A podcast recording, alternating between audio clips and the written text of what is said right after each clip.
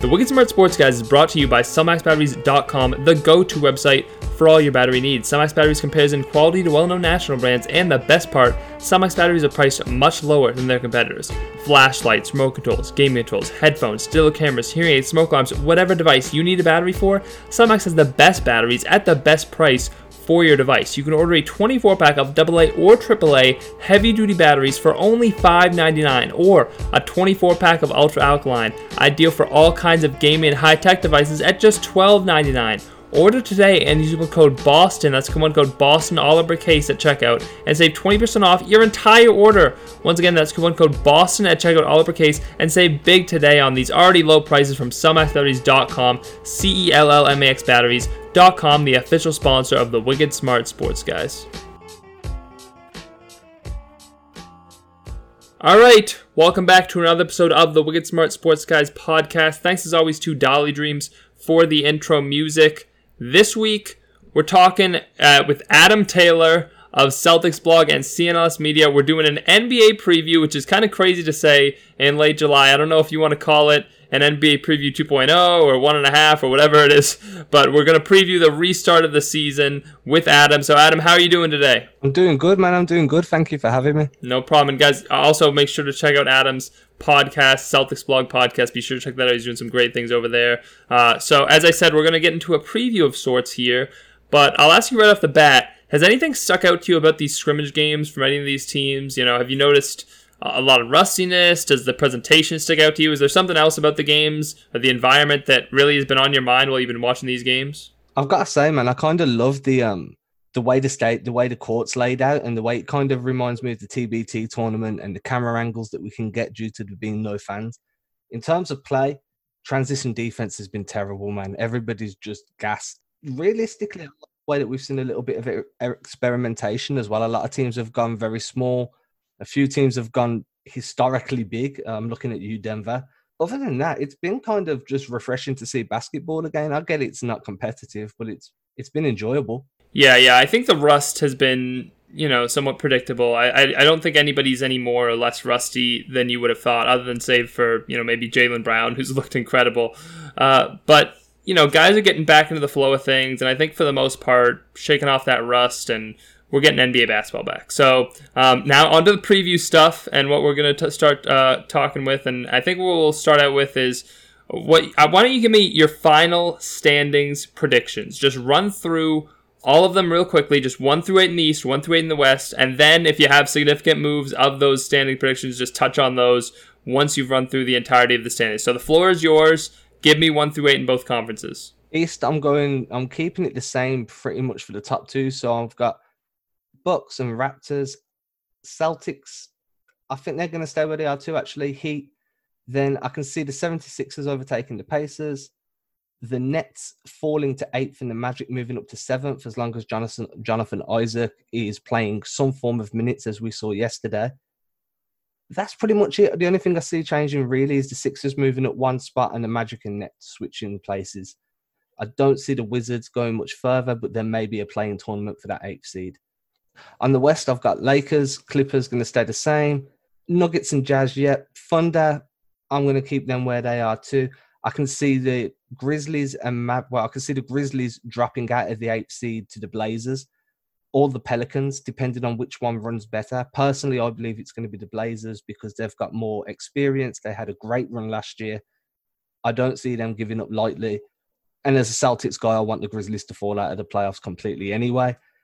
I can see the Mavericks maybe fighting with the Rockets to change sixth and seventh but the biggest changes are going to be the eighth seed for me. So I can see the Blazers taking over the Grizzlies for that eighth seed.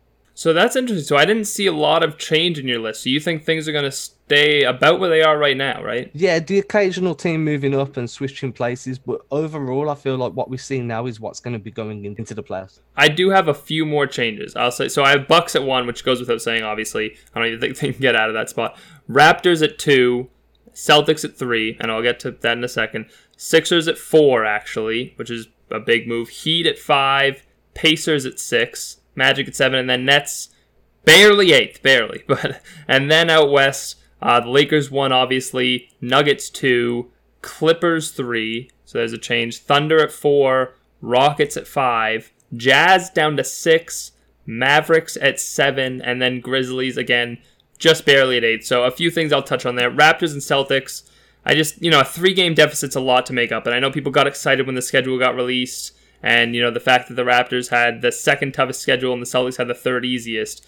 But just with eight games left on the schedule, I just don't see it happening. You know, I have too much respect for the Raptors to see them doing any worse than even four and four with their schedule. I think that's even a bad record and a low end projection.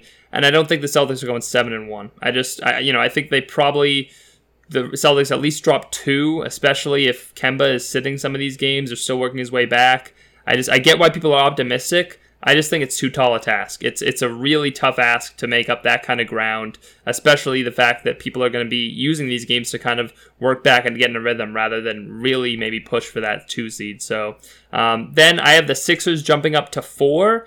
This is kind of a similar situation to the Celtics Raptors situation in a lot of ways, except in this case, there's only two games to make up. The Sixers have an even easier schedule than the Celtics and the Heat have an even harder schedule than the Raptors, who they had the the the Heat, uh, the Raptors rather had the second toughest schedule. The Heat have the toughest schedule, and the Sixers have the second easiest. So I think that we could see a change there. Um, you know, if any team in Orlando or any any big movement, I think the Sixers are the one who I could I could see moving up. So I see this as as significantly more possible, and I think it happens. I think Philly starts playing better. They're actually tied with the Pacers right now. Uh, they are in sixth because of those tiebreakers, but I could see them moving up those spots and, and, overtaking the Pacers pretty easily, and then moving on to the Heat, and I think they can overtake that too. So um, that's my big prediction. At Orlando at seven, obviously, and then the Nets.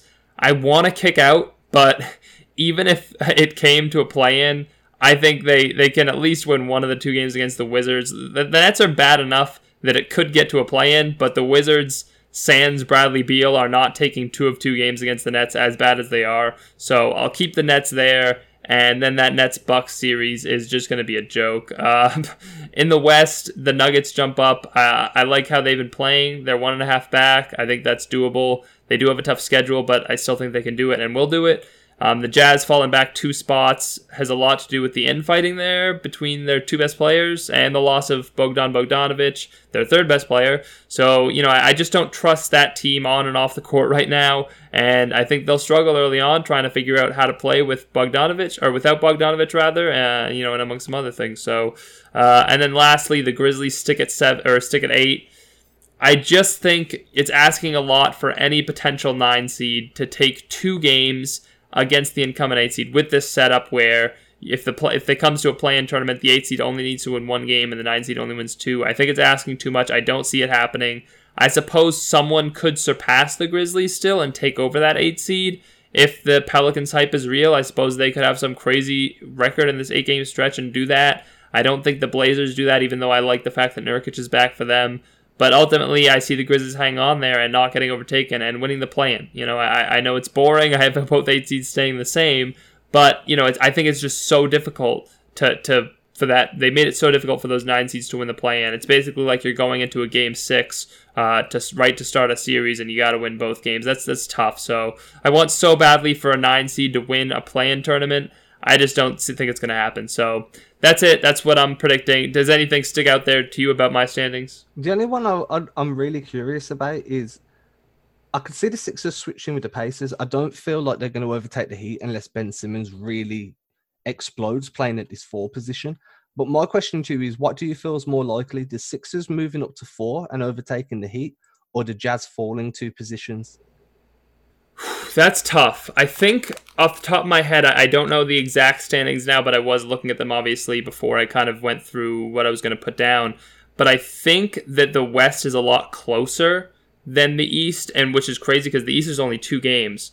But if you look out West, the Jazz are only one game up on the sixth seed. So there's one game that separates the Jazz, the Thunder, and the Rockets. So I would probably lean towards the Jazz for only that reason.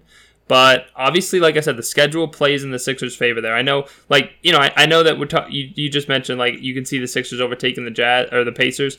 They're tied right now, so it's almost like they're in the same the same spot. You know, it's it's not like I'm asking the Sixers to make these crazy leaps and uh, over the Pacers and and the Heat. They're kind of even with the Pacers right now, and it should be pretty easy for them to, to overlap them. So I, I think that that that Heat thing is is more possible there, but Um, but as far as which I think is more likely to happen, uh, I would probably say the Jazz fall in those two spots just because of how, how close that is right now. There's there's not as much ground to make up for the Thunder and Rockets. That makes sense, and I can see that more being more possible as well.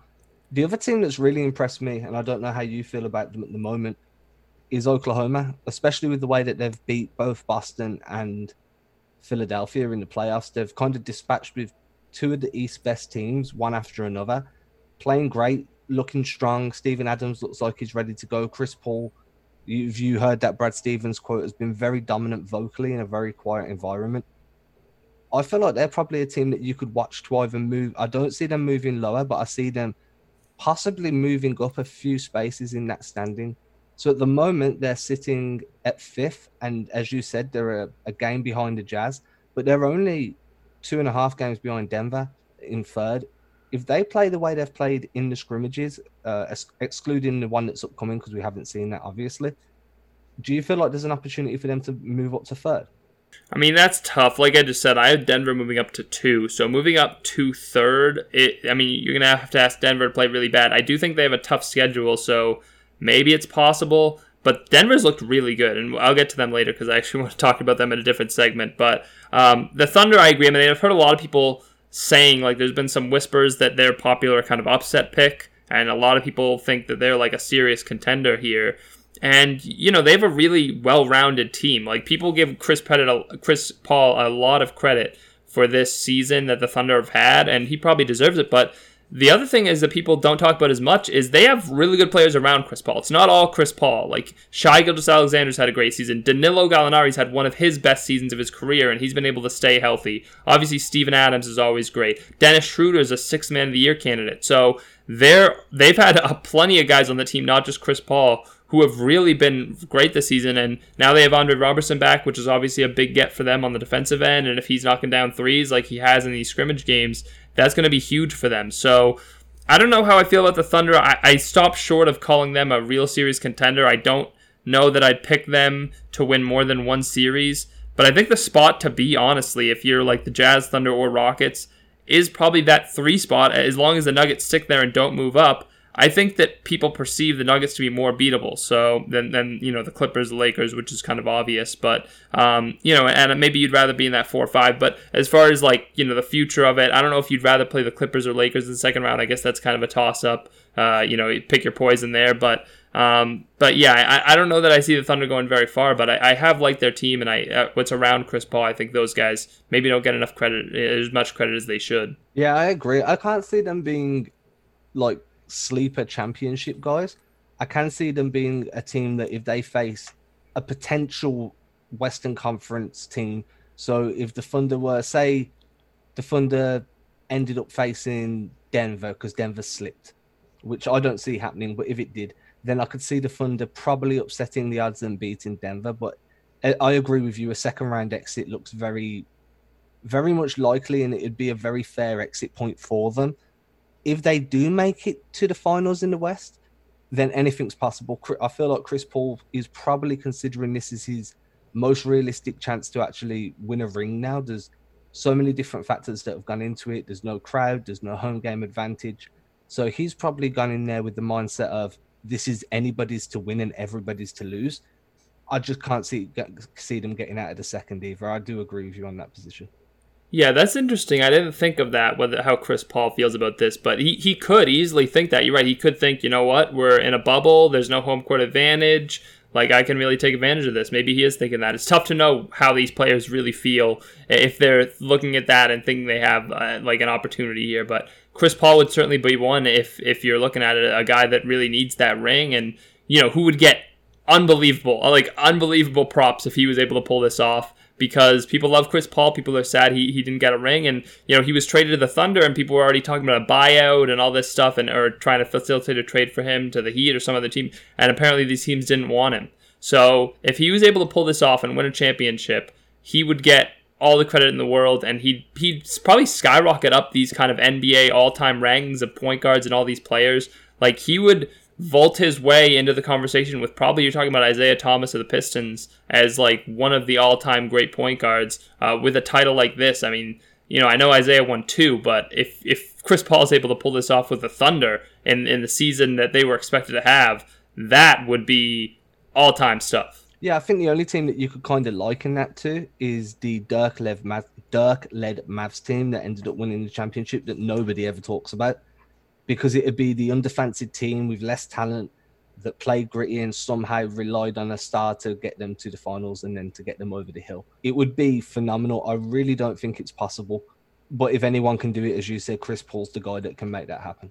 All right, that yeah, that would be awesome. I'd actually love to see that. Um, okay, well, let's look at some of the preview related stuff. I want to pose this question to you: What team do you think will have made the biggest leap or look the most different from what we saw from them last in March? And I don't, I don't mean the Nets, in which case it's actually a completely different team. But give me a, a like a most improved team, and if it's a team that was kind of already on the uptick near where we left off, I'll still allow it. But uh, what I really want is like a team that you think that it's just is primed to take the next leap into contenderdom, if that's a word.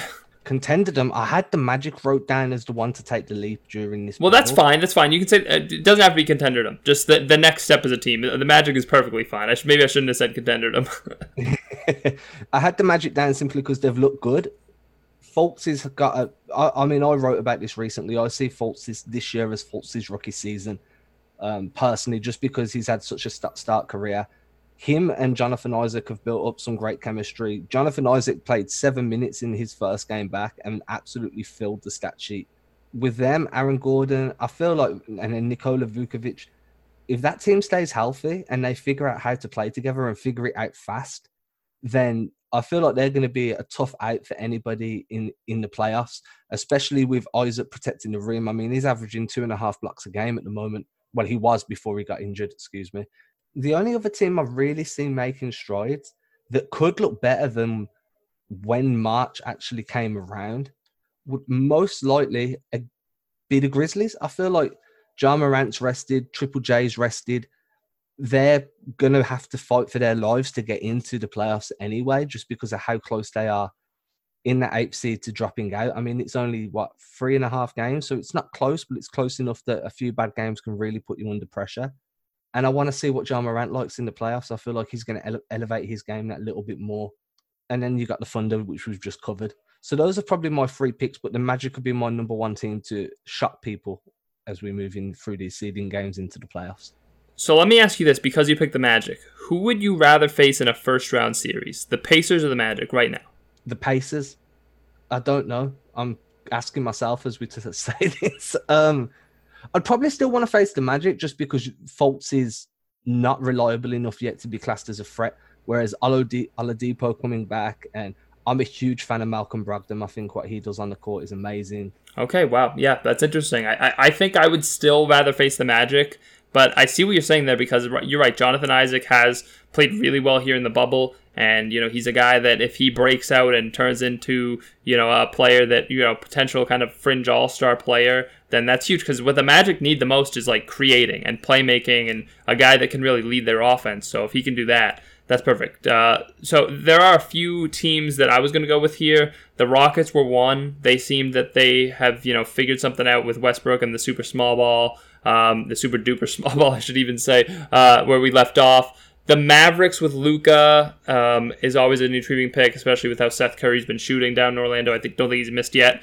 Um, the Magic with Isaac, obviously that's that's another one. Um, and the Pelicans kind of goes without saying. They just they've you know their potential with Zion has always been great. Uh, but I'm gonna go with the Nuggets. You know, I, I don't know how much they'll play Bol Bol when we get to the real games but he has looked really good. And I kind of salivate to think about what that team could look like in five years with Jamal Murray, Michael Porter Jr., and potentially Bol Bol at the four and Jokic at the five, or vice versa, because that duo works. I think, you know, people might have thought that they're both centers and they won't fit together, but they both space the floor a little bit. Uh, Bol's pretty, Bol's pretty athletic. He's athletic enough to play alongside him, and they, don't clog things up for each other. And I think they can coexist and thrive together. You know, Nurkic and Jokic couldn't, but I think Bol Bol and Jokic can. So um, I'm getting a little off track, but I think Bol Bol and Michael Porter Jr are clearly ready for bigger roles, and I think there's a chance Denver is willing to give them to them. And if it works out, say, they can take them from being a really good all around team that wins a lot of games but people don't take seriously as a contender to someone who people have to take seriously as a contender. So I'm hopeful that happens. And, uh, you know, I just love watching those two players play. I, I want to see them play more. And I love watching Jokic too. So um, it just all depends on what Mike Malone's rotations are going to be. And will he actually trust uh, start playing these rookies when you are third in the West. You've been third in the West with the guys you've been playing. Are you going to go with younger, less experienced players who could make more mistakes and make your team worse? But either way, I'm picking the Nuggets, if only so I can talk about Bol Bol for two minutes. Yeah, I mean, my biggest thing with Bol Bol is he's missed the entire season. He comes back in the scrimmage and absolutely lights it up. His trainer goes on record saying that Bol Bol's the real unicorn and he's going to be the better version of the unicorn on both ends of the floor but he hasn't played a minute of competitive NBA basketball, and putting it, putting him in in the playoffs is going to be a huge risk. One because he's we don't know where he stands with his injury. He was on a minutes restriction when he showed out in the in the scrimmages. He's most likely going to go through the seeding games on a minutes restriction.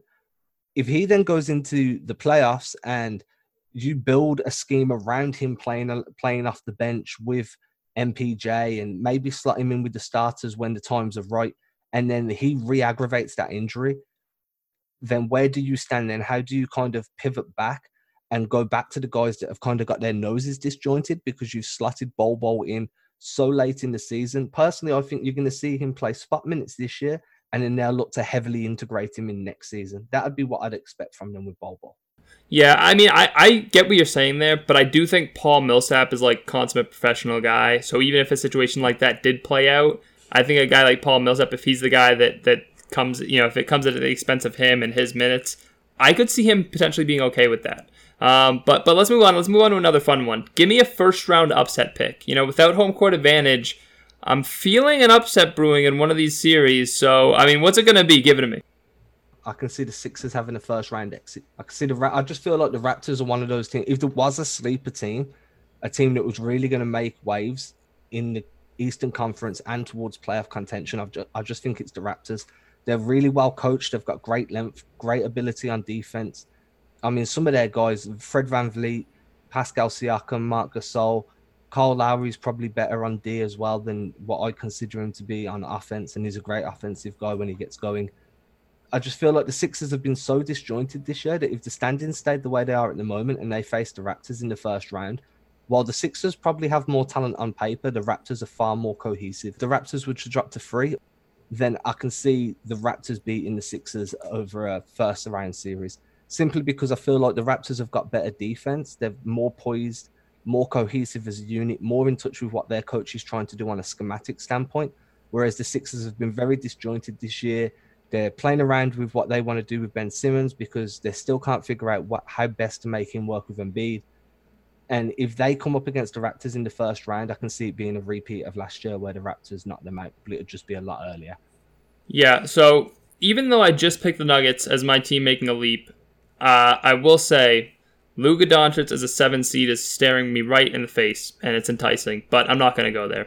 Um, at the beginning of this, I moved Philly up to four uh, did I do that just so I could take Miami as an upset pick and get away with it? You know, the the answer was originally going to be no, but after looking through the rest of the standings, I decided it was a yes, and I feel bad because I'm totally cheating. But I, I am going to go ahead. I'm going to pick the Heat over the Sixers with my kind of new configured standings. And you know, again, I mean, you just picked Philly as well. Would this be an upset pick? Now, probably not, you know, because Philly's had such a bad season. But if you talked to us back in October, Philly was a title favorite, and everyone thought they would be. So they have the talent that you know they should be better than they are. So just talent to talent, it's very much an upset pick. But you know maybe as far as the standings, it, it wouldn't be viewed that way. But I can just easily see Bam Adebayo frustrating Joel Embiid to no end and hampering him in a series and Jimmy Butler just going scorched earth to get his revenge because no one holds a spiteful grudge in the NBA quite like Jimmy Butler. So, you know, I, I think that this is kind of maybe a pseudo upset pick, not so much. And I think that was the same for both of us, um, which is unfortunate because I feel like, uh, like I said, I feel like there should be some team we see here and say without home court advantage, this team can actually make an upset because it's just so huge in the NBA that I feel like there should be some team on this list that we can both point to and be like, oh yeah, that team will come through in a series. They'll they'll make a big play. They'll make an upset. But I just can't really find that team as I'm going through these these kind of uh, you know all these different teams and, and all these different potential series i can't find one where i'm like that team's poised to, to, that two or three seed or one seed is poised to get like knocked off in the first round. I just i can't see any of those teams. No. The teams are just so strong. Upsets are really hard to come by especially when you're playing in a situation like this. But the re- one of the reasons i chose philly and i considered the same for you is that you've got Joel Embiid that's notoriously better at home than he is on the road. He's like he's amped up by fans. They're one of the best teams on paper. They haven't managed to pull it together on, on the floor too often this year. And to me, they're they're odds on to face a really tough team in the first round. At the minute, they're meant to go against Boston. I genuinely, as a homer take, but kind of standing aside from that and being more analytical, I can see Philly being the biggest team the biggest name team to go out in the first round. I don't see them getting past Boston, Miami, or Toronto, to be quite honest. Okay, now, now let's move on from that to who's going to be the bubble MVP. And you can go a number of different ways with this, however you want to spin it, whether it's the best player who win finals MVP. It doesn't have to be that guy. It can be a player that just really steps up and takes his team on an unexpected playoff run or maybe even an expected playoff run and just you know is it plays out of his mind even if it only lasts for you know two rounds. If it's a guy like you know maybe Zion Williamson or Damian Lillard who powers his team to the eight seed and then you know or, or you know even further than that and then has a takes you know the Lakers or Clippers to seven. I would even allow something like that. So just give me someone you think is going to have a standout performance in Orlando. Okay so I'm going to avoid and I'm going to premise this by saying I'm not going to pick anyone from the Lakers or Clippers simply because they're they're very easy options. The same as Luka Doncic should be an easy option, so I'm going to avoid him too. A second tier down, it's still kind of an easy option, but I really think he's going to show out. Is James Harden? I feel like he's going to really push the, that Rockets team. He, we don't know what comes next for Houston if they have an early exit. We don't know what comes next for Houston if they have a second round exit. James Harden's been a guy that's managed to drag that team towards finals before. He's been one of the best scorers in the league for what now four five years? He's coming in rested. He's usually he's got a, ridiculously high usage rate so by now he's probably feeling the aches and pains of the season. Playing alongside westbrook playing in that five out system as well that's really going to play to his his skill set and play to his advantage. I can see him having a ridiculous tournament yeah, I, James Harden's a good one. I, I like James Harden. I think he gets disrespected as a guy that people perceive as this choker, but and it's just really because of how good he is. He's so good in the regular season that people think he should just win everything. And when he, you know, takes the Warriors to seven games in a series, which he has done before, or six games, he takes them deep in a series, and he can't get past this team, which everyone agrees is an all-time team. People rip him, and it's like, well, you know, James Harden still led that team with almost no other stars to these great heights, you know, and some, you know, one of those years he had Chris Paul, and you know, so I don't want to say no other stars, but he's he's played really well. Just because he hasn't gotten over the hump yet doesn't mean he's a choker. It's kind of the same thing with Chris Paul that he's had to deal with his whole career. But that's a good one. I, I like it. Uh, I might say Jimmy Butler if I hadn't already talked about him.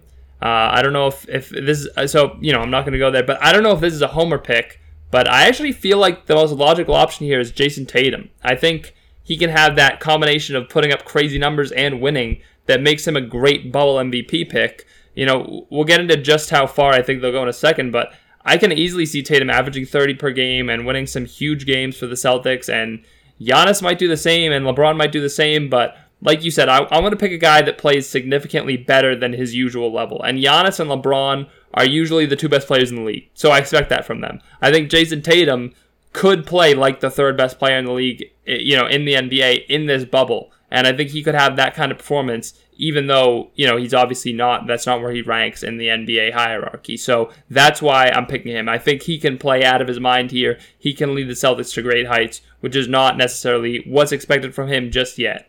That's completely fair. And I wanted to say Tatum, but I wanted to avoid the homer take because I'm the guest on this show. So I'm going to stick with Harden, but I can definitely see Tatum being one of the guys to make waves during this bubble. All right, now before we get out of here, real quick, let's do some conference finals and championship picks. Uh, how do you see this all turning out? Who are your picks to, to come out of the East and West and then face off in the Eastern Conference and Western Conference finals? Okay, so I've got Milwaukee and Boston coming out of the East, and I've got the two LA teams coming out of the West. I came into the season believing the Clippers were going to be the team, the LA team, to make it to the finals. That kind of changed throughout the season. One, because LeBron's on a mission now due to everything that happened around Kobe and the fact that he wants AD to stick around and show AD that there's a winning situation there. So he's on a mission. So I can see the Lakers coming out the West.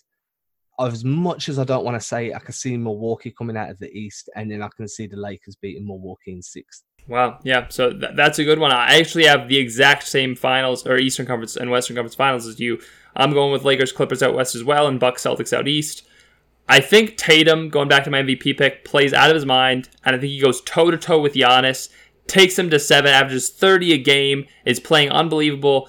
But I think Giannis ultimately takes the series. I think he's just the better player right now. Obviously, he's a freak on both ends of the floor, and I think he'll have some monster game seven. I just don't think Tatum is ready to go to that next next level that Giannis can go to, that like elite NBA superstar kind of level that I think Giannis can get to. I don't think Tatum can get to that level quite yet. Um, so I, I, think Giannis comes out of the East, and I think out West, without home court advantage, I think the Clippers take the series against the Lakers. I think that's a huge blow for LeBron company. Uh, you know, I think that going into if it, this was normal circumstances and you played in LA and you had seven basically home games for the Lakers, is what it would feel like. Then it'd be such a tough ask for the Clippers. This whole situation takes that completely out of the equation, and I think it makes things so much easier for the Clippers.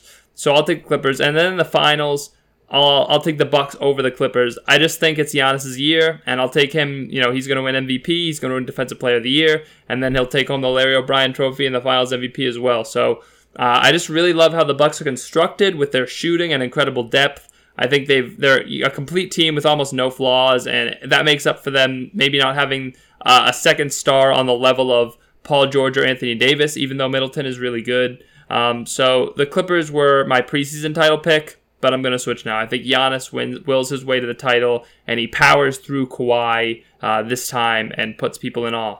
That's a really good pick. Giannis is the type of guy that will do it as well. I just worry about the supporting cast around him.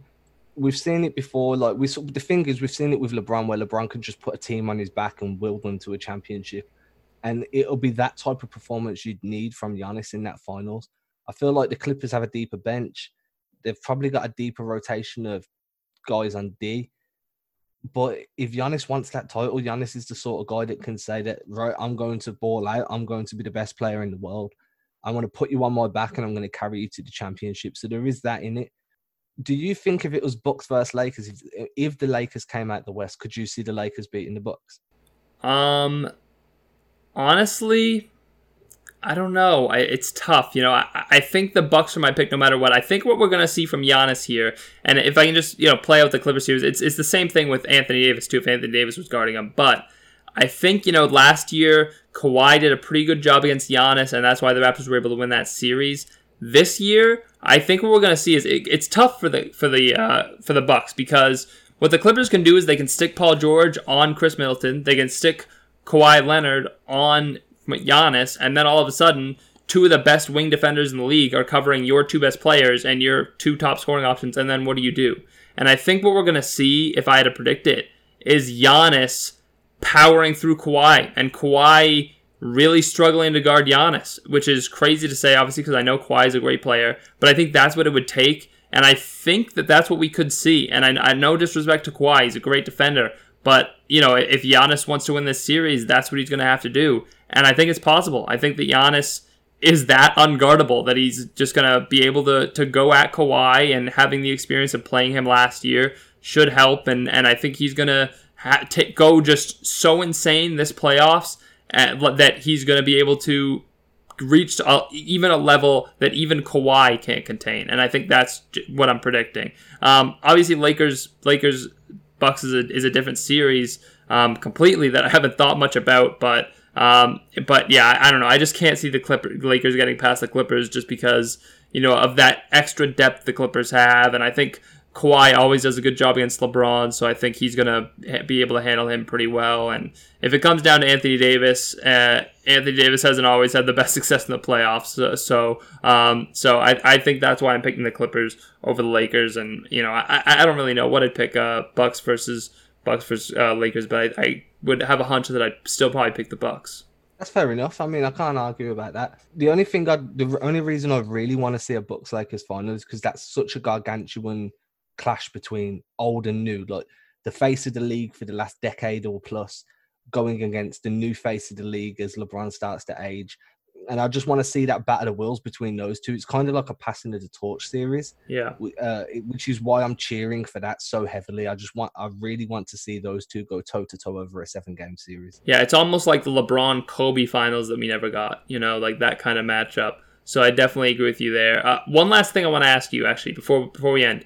What's your level of optimism that this all goes off without a hitch and the NBA season is completed? Obviously, there's some problems with the MLB right now. Uh, do you think that we'll see this thing through in the NBA? I'm about 80% positive that we will. I feel like unless a bunch of players come down with it all at once, that the protocols the league have put in place for quarantines and regular testing will be able to manage the occasional player. But the problem is this virus is so contagious that if one guy has it and he, it isn't picked up quickly, which I doubt it wouldn't be, then it would spread like wildfire. So at the moment, I'm saying I'm 80%. The last time they'd done a massive round of tests, there was no player in the bubble that contracted it. But the more guys that keep leaving that bubble, like Lou Will, I'm looking at you, and then coming back in, is going to make that far more difficult to contain. So I'd say I'm 80% positive it's going to play through to completion. Yeah, I'm a little bit more hopeful than you, uh, even though you're pretty hopeful yourself. I'm about 90% sure this gets completed. So you know, the Lou Williams stuff, the Kelly Oubre stuff, that's concerning.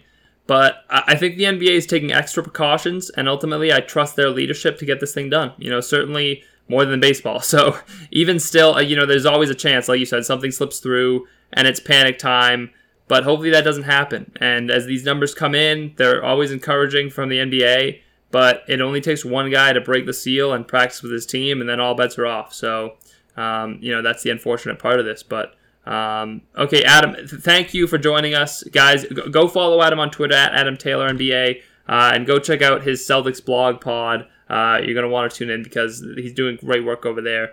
Up to the NBA restart. So, uh, Adam, uh, thank you for joining us, and hopefully we'll talk to you again soon. Yeah, man. Thanks for having me. I really appreciate it. All right, guys. You can follow me on Twitter at KJLGBS. Follow the pod on Twitter at Advocate Smart Project. Everything over at Guy Boston Sports. And thanks for listening, guys. We'll see you next week.